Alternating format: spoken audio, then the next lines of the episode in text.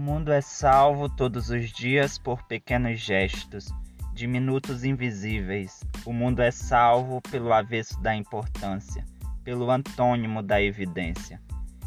Essa frase é da jornalista e escritora Eliane Brum e exprime bem o estilo adotado por ela em seus textos.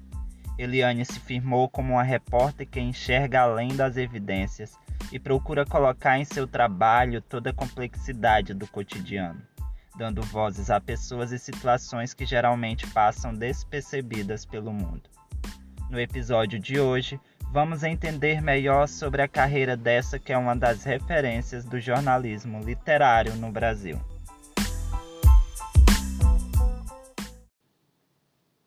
Eliane Brum é filha de professores e, como tal, se aproximou das palavras muito cedo.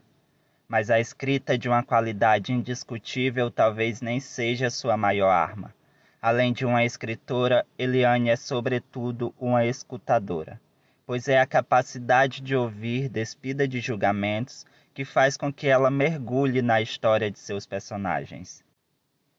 Foi com essas histórias que conquistou o prêmio Jabuti em 2007, com A Vida Que Ninguém Vê, uma coletânea de textos sobre desacontecimentos diários que coloca em evidência personagens marginalizados.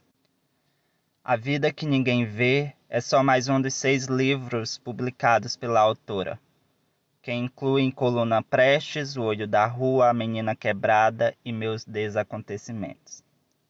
Enquanto repórter, o início de tudo foi no Hora Zero de Porto Alegre, onde permaneceu por 11 anos. Depois tornou-se repórter especial da revista Época, permanecendo por uma década. Desde 2013 tem uma coluna quinzenal em português e espanhol no El País Brasil e El País América. Durante a carreira ganhou mais de 40 prêmios de jornalismo. Entre a brutalidade do mundo real e a sutileza da subjetividade humana, Eliane Brum alia jornalismo e literatura, para mostrar que o cotidiano tem sim sua profundidade.